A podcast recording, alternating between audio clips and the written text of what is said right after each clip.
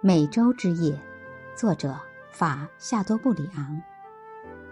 一天傍晚，我在离尼亚加拉瀑布不远的森林中迷了路。转瞬间，太阳在我周围熄灭，我欣赏了新大陆荒原美丽的夜景。日落后一小时，月亮在对面天空出现，夜空皇后从东方带来馨香的微风。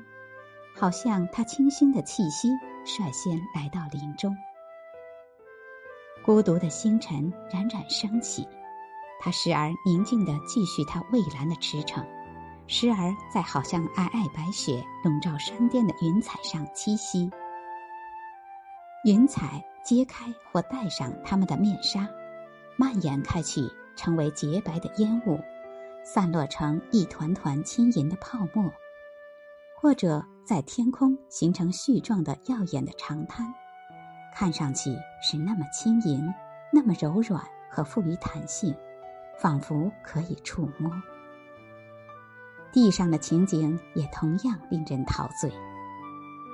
天鹅绒般的淡蓝的月光照进树林，把一束束光芒投进到最深的黑暗之中。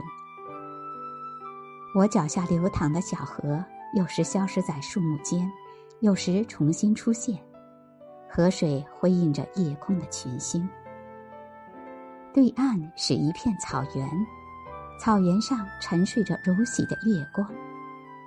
几棵稀疏的白桦在微风中摇曳，在这纹丝不动的光海里，形成几处漂浮着影子的岛屿。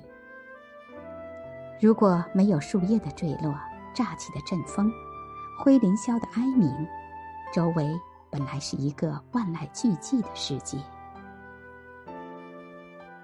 远处不时传来尼亚加拉瀑布低沉的咆哮声，那咆哮声在寂静的夜空越过重重荒原，最后湮灭在遥远的森林之中。